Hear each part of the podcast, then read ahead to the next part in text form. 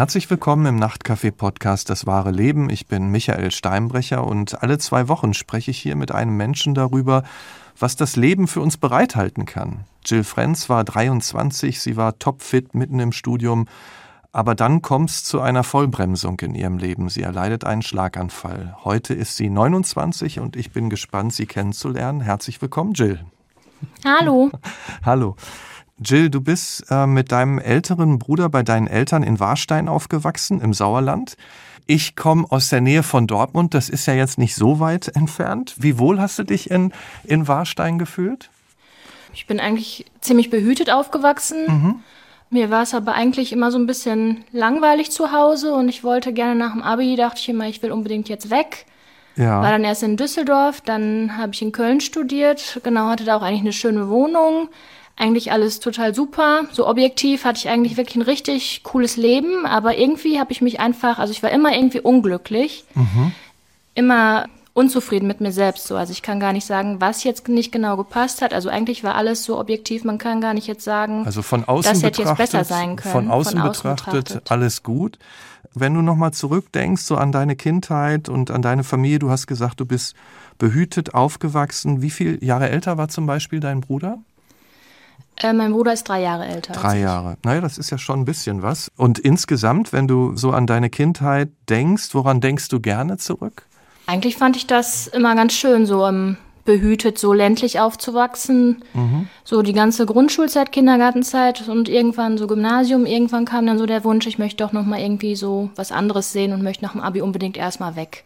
Mhm. Wusstest du denn dann gleich, also erstmal hieß es raus aus Warstein sozusagen, genau. so behütet es da auch war. Wusstest du denn da gleich dann, in welche Richtung du gehen wolltest nach dem Abi? Eigentlich gar nicht, nee. Mhm. Also ich hatte mehrere Ideen und war mir da auch eigentlich gar nicht so sicher und habe dann, ja, einfach mal rumprobiert, würde ich sagen. Ich habe dann, weil ich immer gerne geschrieben habe in der Grundschule schon und immer auch total kreativ war, wollte ich irgendwas mit Journalismus machen, bin aber vom NC nie so in die Fächer reingekommen und habe mhm. dann erst Germanistik angefangen. Das war mir dann irgendwann zu langweilig, weil alle meine Freundinnen irgendwie auch, mit denen ich Abi gemacht habe, irgendwas total Forderndes studiert haben und ich habe da irgendwie nur so rumgesessen und dann dachte ich mir irgendwann, nee, ich probiere jetzt mal Jura. Und dann habe ich Jura probiert, was auch irgendwie so gar nichts für mich war. Mhm und bin dann ähm, von Düsseldorf nach Köln gezogen und dann habe ich aber ähm, Online-Redaktion heißt der Studiengang an der mhm. TH in Köln. Das habe ich dann angefangen. Das hat mir auch total viel Spaß gemacht und das habe ich dann auch abgeschlossen. Also man kann dann sagen, du warst aus Warstein raus, du warst in Köln, du hast ein Studium mhm. gemacht, was dir Spaß gemacht hat. Trotzdem hast du ja gesagt, das eine ist so das Äußerliche, dass es da gestimmt hat. Was hat dich denn vielleicht auch gestresst oder, oder was hat diese andere Seite ausgemacht? Das ist eine gute Frage. Ich kann es eigentlich selbst gar nicht so beantworten. Also wenn ich so drüber nachgedacht habe damals, dann dachte ich immer, ja, was passt denn einfach nicht? Also eigentlich ist ja alles gut und irgendwie hatte ich so eine tiefe Unzufriedenheit in mir drin und ich weiß gar nicht, wo die herkam. Auf jeden Fall hm. war die halt irgendwie da und ich bin die auch irgendwie nicht mehr losgeworden. Habe dann irgendwann angefangen, mich selbst zu kasteien, kann man quasi schon sagen. Ich habe zig verschiedene Jobs angenommen. Was denn für Jobs? Alle möglichen Redaktionsjobs. Also ah, ja. ich bin bis nach Rheinland-Pfalz gefahren, einmal die Woche von Köln aus. Ich habe überall irgendwie versucht, was zu machen. Also das hört sich so, um so mich vom Studium her weiterzubringen mhm. und auch ein bisschen Geld zu verdienen, obwohl meine Eltern immer gesagt haben, das brauche ich nicht, sie bezahlen mir das. Hm. Ja, irgendwie, ich weiß auch nicht, hat es mich total gestresst. Hört sich so ein bisschen getrieben an, ne? So ja, Nachhinein. total. Hattest du denn dann, wenn ich mir das so vorstelle, da war das Studium, das hat dir gefallen, dann steckt man da ja auch Energie rein, dann diese Nebenjobs, dann hast du gesagt, du fährst auch noch eine, oder bist eine ganze Zeit gefahren. Hast du denn noch Zeit gehabt so für dich und sagen wir mal das Leben locker, entspannt auch mal anzugehen? Ähm, selten. Ich mhm. glaube, so im Nachhinein, wo ich jetzt so ein bisschen Rückblick habe, dass das vielleicht auch so die Ursache war, dass ich gar keine Zeit haben wollte, um nicht über mich nachdenken zu müssen. Mhm. Verstehe. Irgendwie, weil ich halt diese Unzufriedenheit hatte und dann habe ich einfach immer so gepowert und gepowert und zig verschiedene Sachen gemacht, die mir teilweise gar keinen Spaß gemacht haben und ähm, ja, um mich abzulenken teilweise auch. Würde ich jetzt so im Rückblick sagen, mhm. wo ich halt auch viel Abstand habe und viel auch drüber nachgedacht habe. Und damals habe ich es nicht so gesehen, aber mittlerweile würde ich das so sagen. Wie sah denn sonst dein Leben damals aus, also vor dem Schlaganfall? Hast du in einer WG gewohnt? Du hast gesagt, du warst in Köln zu Hause. Hattest du mhm. viele Freundinnen und Freunde? Wie sah das so aus damals? Ja, ich hatte einen großen Freundeskreis eigentlich. Ich hatte eine super schöne WG. Und ja, wie gesagt, eigentlich war alles in Ordnung, alles gut. Mhm. Ich hätte es mir eigentlich echt schön machen können, sag ich mal so. ja, verstehe. Ist aber irgendwie nicht getan. Ja. Dann kam der 30. April 2016. Du warst gerade mhm. auf einem Heimatbesuch bei deinen Eltern. Was hattest du, wenn du zurückdenkst, an diesem Tag geplant? Ich hatte eigentlich, es war der 30. April, ich wollte abends noch mit einer Freundin in den Mai feiern. Mhm. Und war vorher nachmittags, weil ich wirklich lange nicht mehr zu Hause war, vorher hatte ich noch einen Roadtrip mit einer Freundin durch Irland gemacht mhm. und war mal wieder zu Hause und habe mich ähm, in der Nachbarstadt mit einer Freundin von hier getroffen zum Kaffee. Mhm. Hört sich ja eigentlich erstmal nach einem gemütlichen Tag an, ne? So äh, ja, in der Planung. Dachte ich auch. Und wann hast du gemerkt, da ist irgendwas nicht in Ordnung? Als wir bezahlt haben, dann in dem Café, habe ich schon gemerkt, dass die linke Hand irgendwie die ganze Zeit am Kribbeln war. Das kam mir irgendwie schon so ein bisschen komisch vor. Aber hinterher dachte ich dann, ach ja, wird jetzt schon nichts Schlimmes sein, mach dir mal keine Gedanken. Hab dann ähm, die Freundin auch noch nach Hause gebracht in der Nachbarstadt, ähm, bin dann selbst den Heimweg angetreten, das ist nur eine halbe Stunde Fahrzeit. Mhm. Hab dann per Fernsprechanlage auch noch mit der anderen Freundin, mit der ich abends los wollte, telefoniert, wer noch was besorgt, weil wir abends feiern gehen wollten. Mhm. Und dann kam irgendwann so ein ganz, ganz krasser Schwindel, also was ich eigentlich noch nie gehabt habe. Und, und dachte ich dann, hm, komisch. Bist du da Auto gefahren ja, oder, oder warst ich, du? Genau, ich war im Autofahren. Beim Autofahren kam der Schwindel, okay. Beim Autofahren alles, ja. Und dann? Wahrscheinlich. Dann bin ich erstmal weitergefahren ah, und dann okay. dachte ich, ja, wird gleich schon wieder gehen, weil ich mir eigentlich mal viel verdrängt habe, weggeschoben habe auch und immer dachte, ja, lass das mal nicht so an dich ran, das wird mhm. wohl schon gleich wieder. Denk mhm. mal nicht zu viel nach. Und es wurde aber irgendwie immer schlimmer und immer schlimmer. Und irgendwann dachte ich dann, boah, es geht gar nicht mehr. Ich muss unbedingt mhm. rechts ranfahren. Mhm. Hab dann mit der linken Hand wollte ich dann den Blinker betätigen und habe dann gemerkt, Mist, ich kriege die Hand gar nicht mehr hoch. Was ist mit der Hand los? Bin dann ähm, letztlich ohne Blinken einfach an den Rand gefahren. Mhm. Zig hupende Autos noch hinter mir her, weil ich einfach abgebogen bin. Ja, und dann stand ich da an der Seite und dann dachte ich irgendwann, das kann doch jetzt nicht sein. Also irgendwie musst du jetzt weiter bist jetzt irgendwie nur noch fünf Minuten von zu Hause weg, du wirst jetzt wohl noch nach Hause ja. kommen. Bis immer Hab durch. zu dem Zeitpunkt ja. auch noch gesagt, das ist irgendwie ein Stresssymptom mhm. und das, weil ich jetzt halt die letzten Wochen, Monate mir einfach mal zu viel Stress angetan habe. Ich muss einfach mal runterfahren. Mhm. Und genau, stand dann da, hab dann noch zwei, dreimal versucht, wieder loszufahren. Hab dann aber gemerkt, der linke Fuß geht auch nicht mehr. Die Kupplung kommen lassen war überhaupt gar kein Gedanke dran. Ich habe dann sogar mit der rechten Hand noch versucht, den Fuß irgendwie anzuheben, weil ich dachte, ich will jetzt nach Hause, das geht doch nicht, dass ich jetzt stehen bleibe. Und irgendwann habe ich dann gecheckt, nee, es geht jetzt echt gar nicht mehr weiter. Also ich muss jetzt irgendwie jemanden anrufen, der mich hier wegholt. Und, und dann habe ich meine Eltern angerufen, dass die zu zweit dann auch kommen, um mich und das Auto halt nach Hause zu bringen. Konntest du denn noch ganz normal, also die Sprache und das alles, konntest du ganz normal denn telefonieren? Oder? Sprache, genau, das war noch ganz normal. Von ja. daher dachte ich auch erst gar nicht, dass es so schlimm ist, weil ich immer dachte, also ich hatte schon so den Gedanken, oh Gott, vielleicht hast du einen Schlaganfall. Mhm. Aber dann dachte ich, nee, Schlaganfall war für mich immer so mega Knockout. Ich dachte, nee, dann müsste ich jetzt gar nichts mehr können. Hatte ich immer irgendwie so im Kopf. Und ich war eigentlich so kognitiv, war ich halt wirklich komplett klar die ganze Zeit durch. Mhm.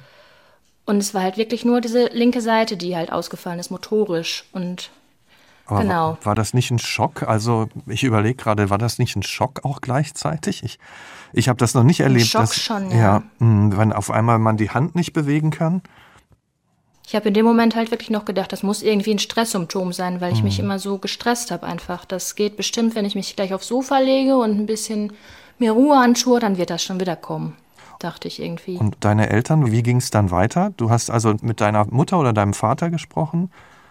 Und dann? Genau, ich habe meinen Papa dann erst angerufen und ich habe dann gesagt, ich stehe hier an der, am Straßenrand. Ich konnte noch nicht mal genau sagen, wo ich war, weil ich irgendwie auch eine ganz andere Strecke gefahren bin, als die, die ich sonst immer gefahren bin. Ich glaube, in der Verwirrung schon. Mhm. Und ähm, genau, dann hat der mich erstmal direkt gefragt, ob ich Alkohol getrunken hätte, weil ich auch so ein bisschen blechern klang in dem Moment. Also ich war, eigentlich war kognitiv alles in Ordnung, aber ich glaube, so durch den Schock, den ich hatte, klang ich auch einfach komisch. Mhm. Und ich habe dann direkt gesagt, nein, ich habe keinen Alkohol getrunken, irgendwas ist in meinem Kopf kaputt. Ich weiß nicht was, aber irgendwas ist kaputt. Und dann ähm, waren die natürlich auch erstmal geschockt, sind dann gekommen, haben mich irgendwie ausfindig gemacht, obwohl ich ja gar nicht sagen konnte, wo ich war. Haben mich dann abgeholt und ja, meine Mama hat die ganze Zeit nur gesagt, ja, du hast so einfach zu viel Stress. Das hat mich dann auch nochmal so bestärkt in dem Glauben, ja, das geht gleich bestimmt wieder weg. Ich muss mir einfach mehr Ruhe antun. Bin dann erstmal nach Hause, habe mich aufs Sofa gelegt mhm. und dachte in dem Moment auch noch, ja, das passt schon. Also es wird gleich wieder und heute Abend gehe ich mit Sicherheit noch mit meiner Freundin dann auf die Party. Tatsächlich, also, das hattest du immer noch ja. im Kopf. Das, mh, okay. Dachte ich dann noch. Mhm. Habe ich mir vielleicht auch einfach eingeredet als Schutzmechanismus, ja, ja. keine Ahnung. Mhm. Auf jeden Fall bin ich dann irgendwann aufgestanden, war dann in der Küche, habe mir was zu trinken geholt, wo meine Eltern halt saßen und dann sagte meine Mama, boah, irgendwas ist aber doch eigenartig. Also deine Schulter hängt total runter. Dann habe ich sie so angeguckt und dann sagte sie nur, boah, und dein Mundwinkel ist auch ganz schief. Also wir fahren jetzt doch mal direkt ins Krankenhaus. Und dann waren wir im Krankenhaus. Die haben den Schlaganfall dann auch direkt festgestellt, haben aber gesagt, sie können mir nicht helfen, weil die halt keine Stroke-Unit hatten, also ah, eine Schlaganfallstation. Mh, ja, ja. Das und die haben mich dann direkt in ja, das genau, ist ja, wieder im Krankenhaus in einer ist ja total wichtig, dass, dass man da schnell in die mhm. richtige Einrichtung genau, ja. kommt, ne, in kompetente Hände kommt. Ja. Und dann, also genau. die hatten keine Stroke-Unit? Ich bin dann ähm, von da aus mit dem Krankenwagen in ein anderes Krankenhaus in der Nachbarstadt wieder gefahren worden. Und die haben mir dann, da dachte ich dann auch noch, da bleibe ich dann jetzt, weil ich bin jetzt in der Stroke Unit, was soll passieren? Hier bin ich ja richtig aufgehoben. Die haben mich dann aber nochmal untersucht und die haben dann gesagt, es kommt, droht auf jeden Fall noch ein zweiter Schlaganfall, oh. weil die Halsschlagader irgendwie eingerissen ist und dann noch sich ein Gerinnsel gelöst hat. Und das konnten sie aber irgendwie da jetzt auch nicht operieren.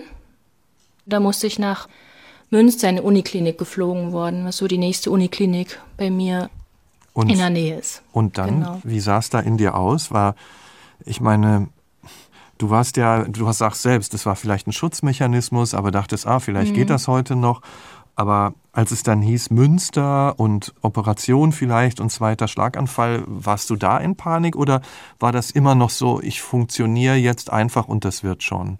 Wie ging's da? Irgendwie war das so, ja. ja? Also ich war irgendwie innerlich so ganz ruhig. Also ich glaube, meine Eltern waren panischer als ich. Die waren total blass die ganze Zeit über und ich dachte mal, ja, wird schon wieder, dann operieren die mich jetzt halt und dann komme ich halt morgen oder so wieder nach Hause. Mhm. Also habe ich die ganze Zeit über irgendwie gedacht. Also dass es jetzt halt nicht nur was mit Stress zu tun hat, das war mir dann im Krankenhaus schon, also als wir auf dem Weg ins erste Krankenhaus waren, eigentlich schon klar. Mhm. Als dann der Mundwinkel schief war und die Schulter so hang, da dachte ich, ja, wird wohl doch irgendwie was Neurologisches sein. Mhm. Und genau, und dann kam dann auch quasi fünf Minuten später schon der Hubschrauber. Und dann bin ich in den Hubschrauber. Da war aber irgendwie auch alle total locker und total gelöst und deswegen hatte ich auch irgendwie gar keine Panik großartig. Dann sagte einer von den ähm, Sanitätern noch, ich messe dir erstmal deinen Blutzucker, vielleicht bist du ja auch einfach nur unterzuckert und hast gar keinen Schlaganfall. Und dann dachte ich, ja, das wäre cool. War aber leider nicht so. Ja. Genau, bin dann in Münster angekommen, meine Eltern sind mit dem Auto hinterher. Und genau, bin dann direkt in den OP, habe auch irgendwie die ganze Zeit alles nur verdrängt, so im Kopf, hm. würde ich so rückblickend sagen. Und es ging irgendwie alles ganz schnell. Und als ich dann wieder aufgewacht bin, wurde mir gesagt, dass die Operation leider nicht geklappt hat, weil die Halsschlagader sich quasi komplett zugeklappt hat und die da nicht durchgekommen sind. Die wollten mit so einem Katheter durch die Leiste und dann das Gerinnsel in der Ader lösen. Da sind sie aber nicht hingekommen. Und dann hatte ich quasi noch den zweiten Schlaganfall und als ich wach geworden bin, ging halt quasi gar nichts mehr. Also nicht nur quasi, ging gar nichts mehr. Was genau. heißt das? Was heißt gar nichts mehr? Also gar nicht mehr bewegen, gar nicht mehr sprechen oder? Sprechen war die, also ich hatte den Schlaganfall in der rechten Seite, deswegen, also das Sprachzentrum sitzt, glaube ich, links. Ja. Deswegen war so kognitiv alles total in Ordnung bei mir, halt nur die linke Körperhälfte ist motorisch komplett ausgefallen. Mhm. Und ja, also links ging dann gar nichts mehr. Vorher konnte ich halt ganz grob noch laufen, halt total unrund und total unschön, aber es ging halt irgendwie noch. Und als ich dann wieder wach geworden bin, ging nichts mehr. Also ich konnte das Bein ansatzweise nicht mehr bewegen, den Arm auch nicht. Das Gesicht war komplett schief.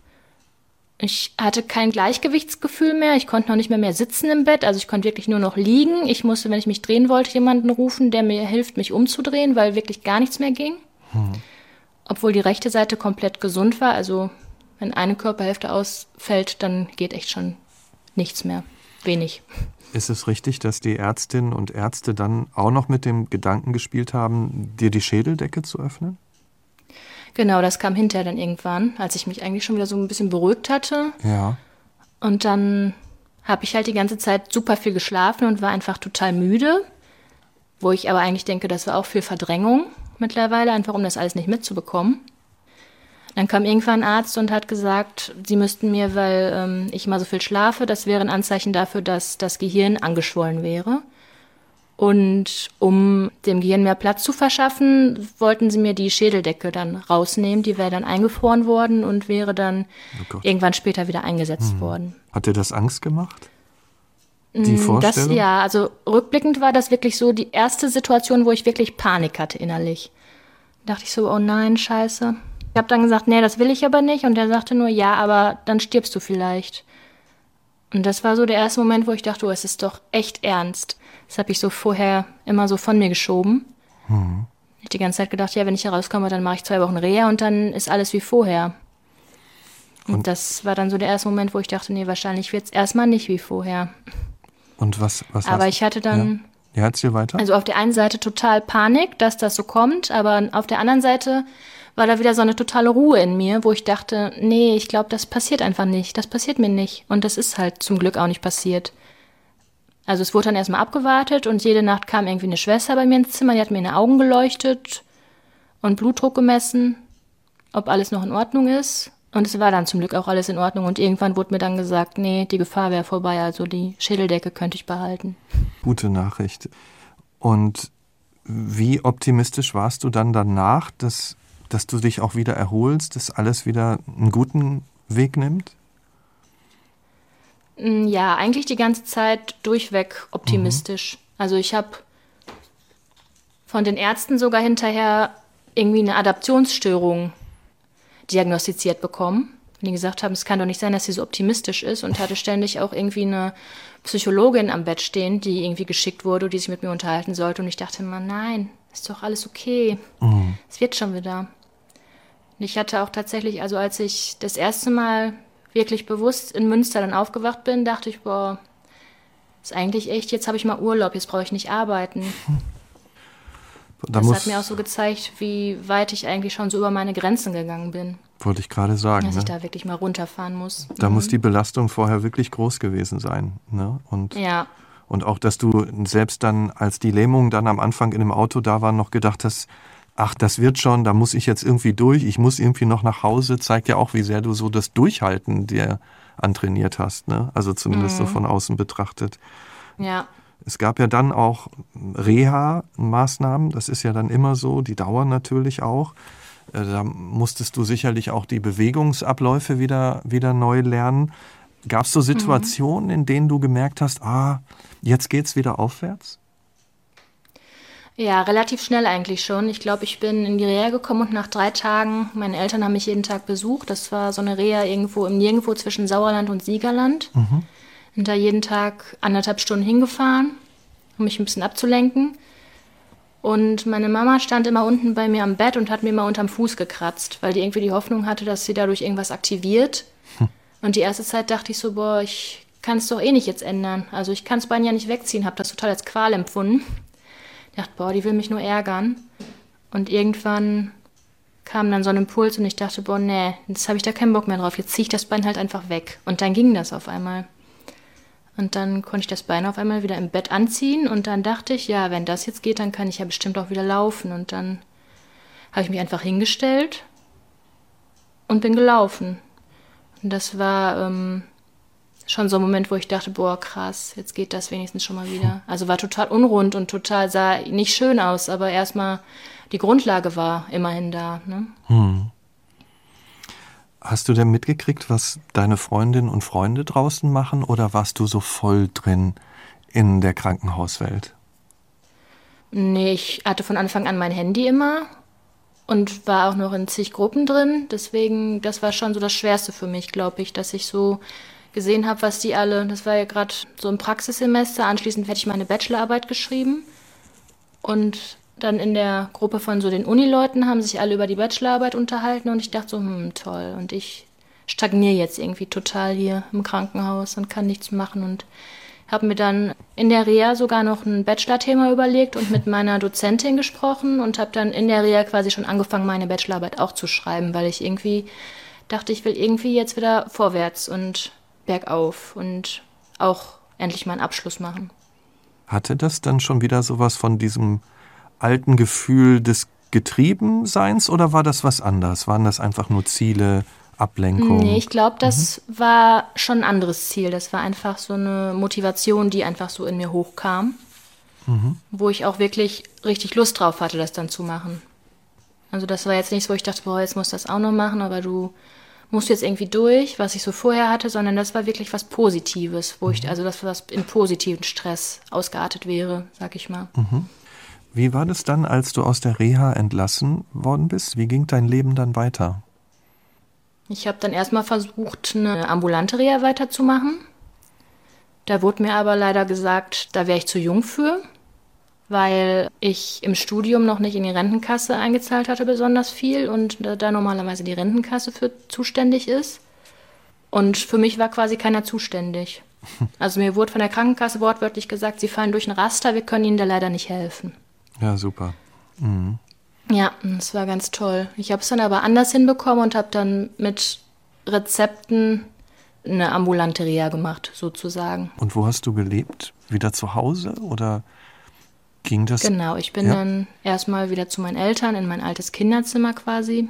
Das war noch da. Das war noch da, mhm. ja. Ich habe dann aber ähm, parallel auch immer versucht, beziehungsweise nicht nur versucht, sondern ich habe parallel meinen Bachelorabschluss dann gemacht die erste Bachelorarbeit bin ich leider durchgefallen. Die habe ich nicht bestanden. Das war, glaube ich, doch ein bisschen früh, wo ich damit angefangen bin. Das habe ich dann auch irgendwie halbherzig gemacht, so neben der ganzen Therapie. Mhm. Habe die dann nochmal geschrieben und dann auch bestanden. Und meine ganzen Prüfungen alle dann noch nachgeholt. Und genau, mein Papa hat mich dann ständig nach Köln gefahren. Mhm. Immer extra für die Prüfung zur Hochschule. Ich bin dann erstmal nicht da geblieben, weil ich halt noch relativ wenig konnte und noch sehr unselbstständig war. War ich noch nicht wieder in meiner WG, sondern er hat mich dann immer nach Köln gefahren und wieder mit zurückgenommen für die Prüfung, die ich dann da geschrieben habe. Und nach einer Zeit habe ich dann mein Praxissemester, was ich damals dann wegen dem Schlaganfall abrupt abbrechen musste, noch weiter gemacht. Mhm. Und da bin ich dann auch wieder in meine WG eingezogen, was ganz schön war, weil das dann wirklich wieder Alltag einfach war, mhm. den ich dann so erlebt habe. Wir haben bisher viel so über deine Eltern gesprochen und wie sie dich begleitet haben. Wie sah das denn aus, wenn du jetzt auch über die WG redest, so mit Freundinnen und Freunden? Waren die immer an deiner Seite oder hat sich da schon auch eine Distanz aufgebaut mit der Zeit? Also ganz am Anfang, als ich noch im Krankenhaus war, waren wirklich alle direkt da, haben mich alle besucht. Mhm. Und so über die Zeit, würde ich sagen, merkt man dann schon einfach, wer mehr da ist und wer halt sich nicht so gerne intensiv um einen kümmern möchte. Mhm. Ich habe etwas erlebt, was überhaupt nicht vergleichbar ist. Ne? Aber ich hatte, als ich so 19, 20 war, mal einen Mittelfußbruch und bin ein paar Wochen mit Gips durch die Gegend gelaufen und mhm. hatte dann aber trotzdem so das Gefühl, in dem Alter ist man ja viel und schnell unterwegs dass ich da und dort nicht mehr so dabei war. Ne? Ja. Und obwohl man irgendwie zwar da ist, aber so richtig da wie vorher war man auch nicht. Hast du sowas auch erlebt? Also ich, es gibt auf jeden Fall Leute, die ähm, auch wirklich total Rücksicht nehmen und dann sagen, ja, nee, wenn du nicht so schnell kannst, dann machen wir auch nicht so schnell und dann machen wir das halt jetzt mal so und so und die sich wirklich auch total um einen kümmern und bemühen und selbst zurückstecken. Auf der anderen Seite gibt es auch Freundinnen, wo ich vorher das gar nicht gedacht hätte, die aber einen dann einfach nicht mehr so gerne dabei haben, sondern dann lieber andere Leute einladen. Weil sie dann sagen, nee, du kannst ja nicht so wie die anderen und dann müssen wir ja zurückstecken. Also sagen sie nicht, aber das merkt man dann halt so. Ja. Also ein paar Freundschaften sind auch auf der Strecke geblieben, höre ich so durch, ne? Ja, auf der Strecke geblieben, mhm. jetzt nicht unbedingt, aber mhm. auf jeden Fall einen anderen Wert haben die bekommen. Mhm. Also man weiß halt mehr, wen man wie einschätzen kann. Mhm. Heute liegt der Schlaganfall ja so ungefähr fünfeinhalb Jahre zurück. Wie mhm. geht's dir denn heute? Mir geht's soweit gut. Also ich arbeite wieder normal. Ich bin eigentlich überall so dabei, würde ich mal sagen. Ich habe kein Problem mit Schnelligkeit. Also ich bin eigentlich genauso schnell wie andere im Laufen. Ich habe noch eine leichte Fußhebeschwäche, mhm. an der ich noch arbeite. Also ich laufe noch ein bisschen unrund. Manchmal sieht man es noch, dass ich halt irgendwas habe. Ich werde auch oft noch darauf angesprochen, was ich gemacht habe. Ob ich mir das Bein gebrochen habe oder so. Mhm. Und dann sage ich immer, mm, ja, genau, weil ich keinen Bock habe, das alles zu erklären. Mhm. Und sonst mit der Hand und mit. Und am Arm arbeite ich noch. Der Arm mhm. ist wieder relativ in Ordnung, sag ich mal. Ellbogen und Schulter und Hand ist halt noch gar nicht wieder da. Da wurde mir von mhm. Anfang an aber auch gesagt, dass die als letztes kommt und da arbeite ich intensiv noch dran. Also ich habe immer noch zweimal die Woche Physiotherapie, zweimal die Woche Ergotherapie. An der Gesichtssymmetrie arbeite ich auch nur so ein bisschen. Das fällt eigentlich kaum noch auf, aber man selber sieht dann halt, dass doch noch mhm. Verbesserungspotenzial da ist.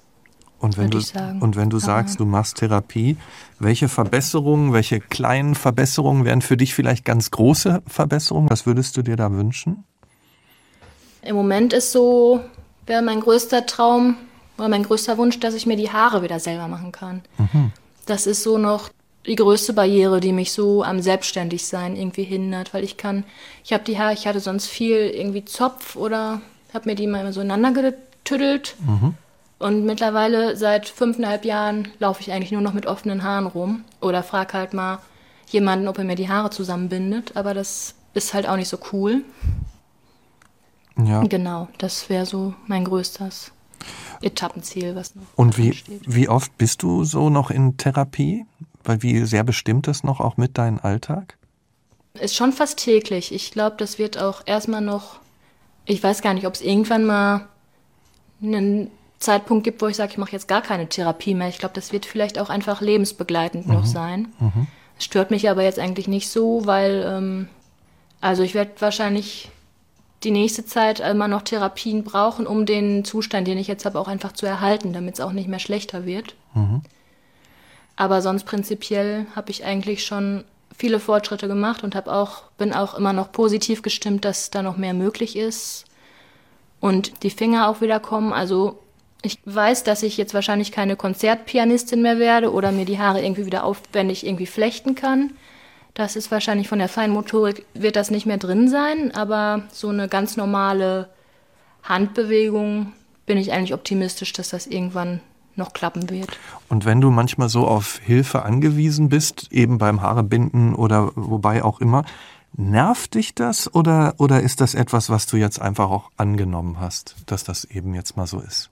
Mm, beides eigentlich. Also es nervt mich schon nach wie vor, aber man hat es auch angenommen, weil man auch einfach keine andere Möglichkeit hat, würde ich sagen. Also das mhm. war auch, was ich mir direkt nach dem Schlaganfall schon dachte. Ich bin eigentlich, als ich noch am Stock nur laufen konnte, eigentlich schon wieder überall mit hingegangen, weil ich dachte, wenn ich mich jetzt irgendwie im Haus verkrieche, dann komme ich nie wieder ins normale Leben. Und eigentlich hatte ich nur diese beiden Möglichkeiten. Also entweder ich bleibe jetzt immer zu Hause und mache gar nichts mehr oder ich gehe jetzt halt vor die Tür und tue so, als wäre es alles normal oder arbeite daran, dass es halt wieder normal wird. Ja. Du hast das es halt nur die beiden Möglichkeiten. Ja, du hattest vor kurzem auch noch einen Unfall. Was ist da passiert? Genau, ich bin ganz blöd gefallen auf Kopfsteinpflaster und habe mir das Becken dabei gebrochen. Wäre das, wenn deine Hand oder dein Arm voll intakt gewesen wären, wäre das dann auch so schwerwiegend gewesen? Das kann ich gar nicht genau sagen. Also mhm. es kann natürlich sein, dass ich mich dann irgendwie hätte abstützen können besser. Aber mhm. ich weiß jetzt nicht, ob es wirklich dann so gewesen mhm. wäre, dass das dann nicht passiert wäre. Also ich habe da so wirklich so ein Denken entwickelt, dass alles so kommt, wie es kommen soll und man da gar nicht großartig was verändern kann. Das wollte ich gerade fragen. Ich meine, du hast ja in den letzten Jahren wirklich viel erlebt und auch einstecken müssen. Ne? Und das mit dem Schlaganfall, erst den ersten, dann den zweiten, dann die Reha, dann das.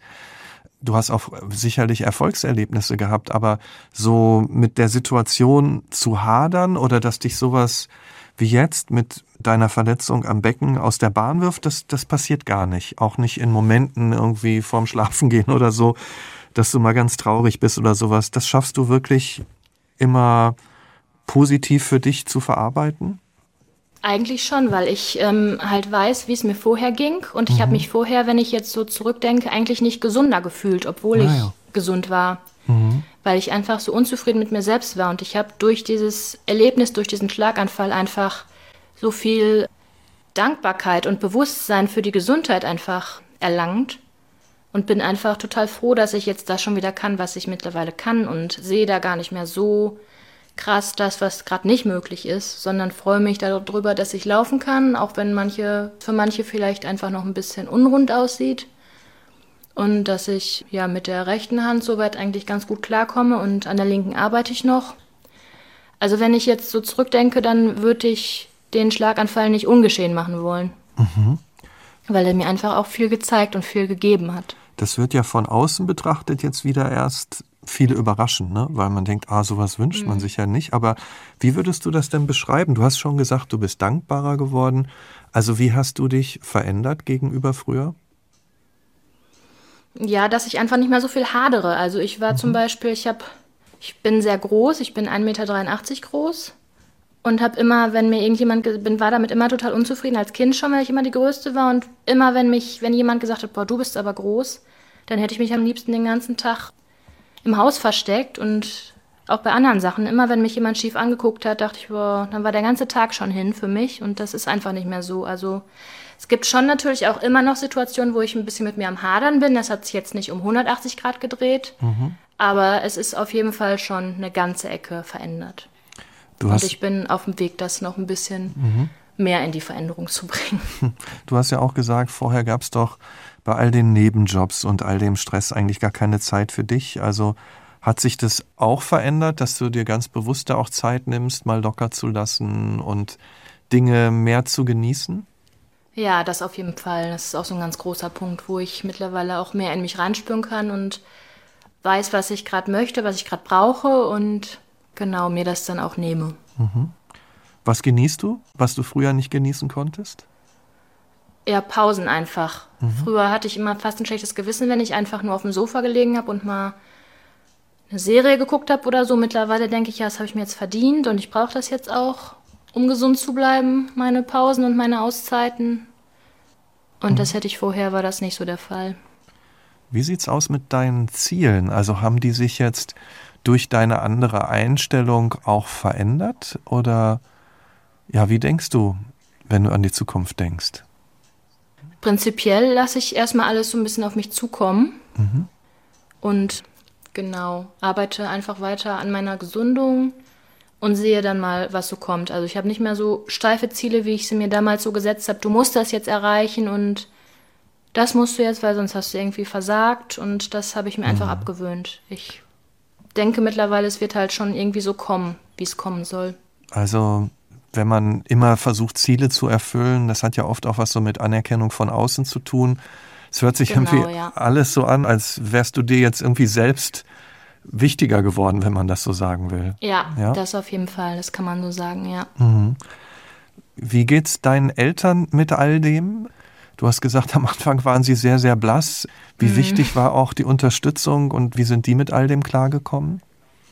Anfangs sind die damit nicht so gut klargekommen. Also, wie ich eben schon gesagt habe, mhm. ich glaube, ich bin damit besser klargekommen als die mittlerweile, weil ich weiß, dass sie sich früher, als ich noch gesund war und immer so unzufrieden mit mir war, sich, glaube ich, ähm, auch extrem viel Sorgen gemacht haben, geht es denen, glaube ich, auch mittlerweile mit der jetzigen Situation besser als damals, weil die auch merken, dass ich mir da selbst irgendwie wichtiger geworden bin und sich da was in mir verändert hat und ich bin einfach zufriedener als vorher. Hm. Und das, glaube ich, macht meinen Eltern auch zufriedener. Das kann ich gut verstehen. Und wenn du das für dich nochmal zusammen fassen würdest, ich frage das alle, mit denen ich spreche im Podcast am Ende. Ja. Was ist dir heute wichtig im Leben?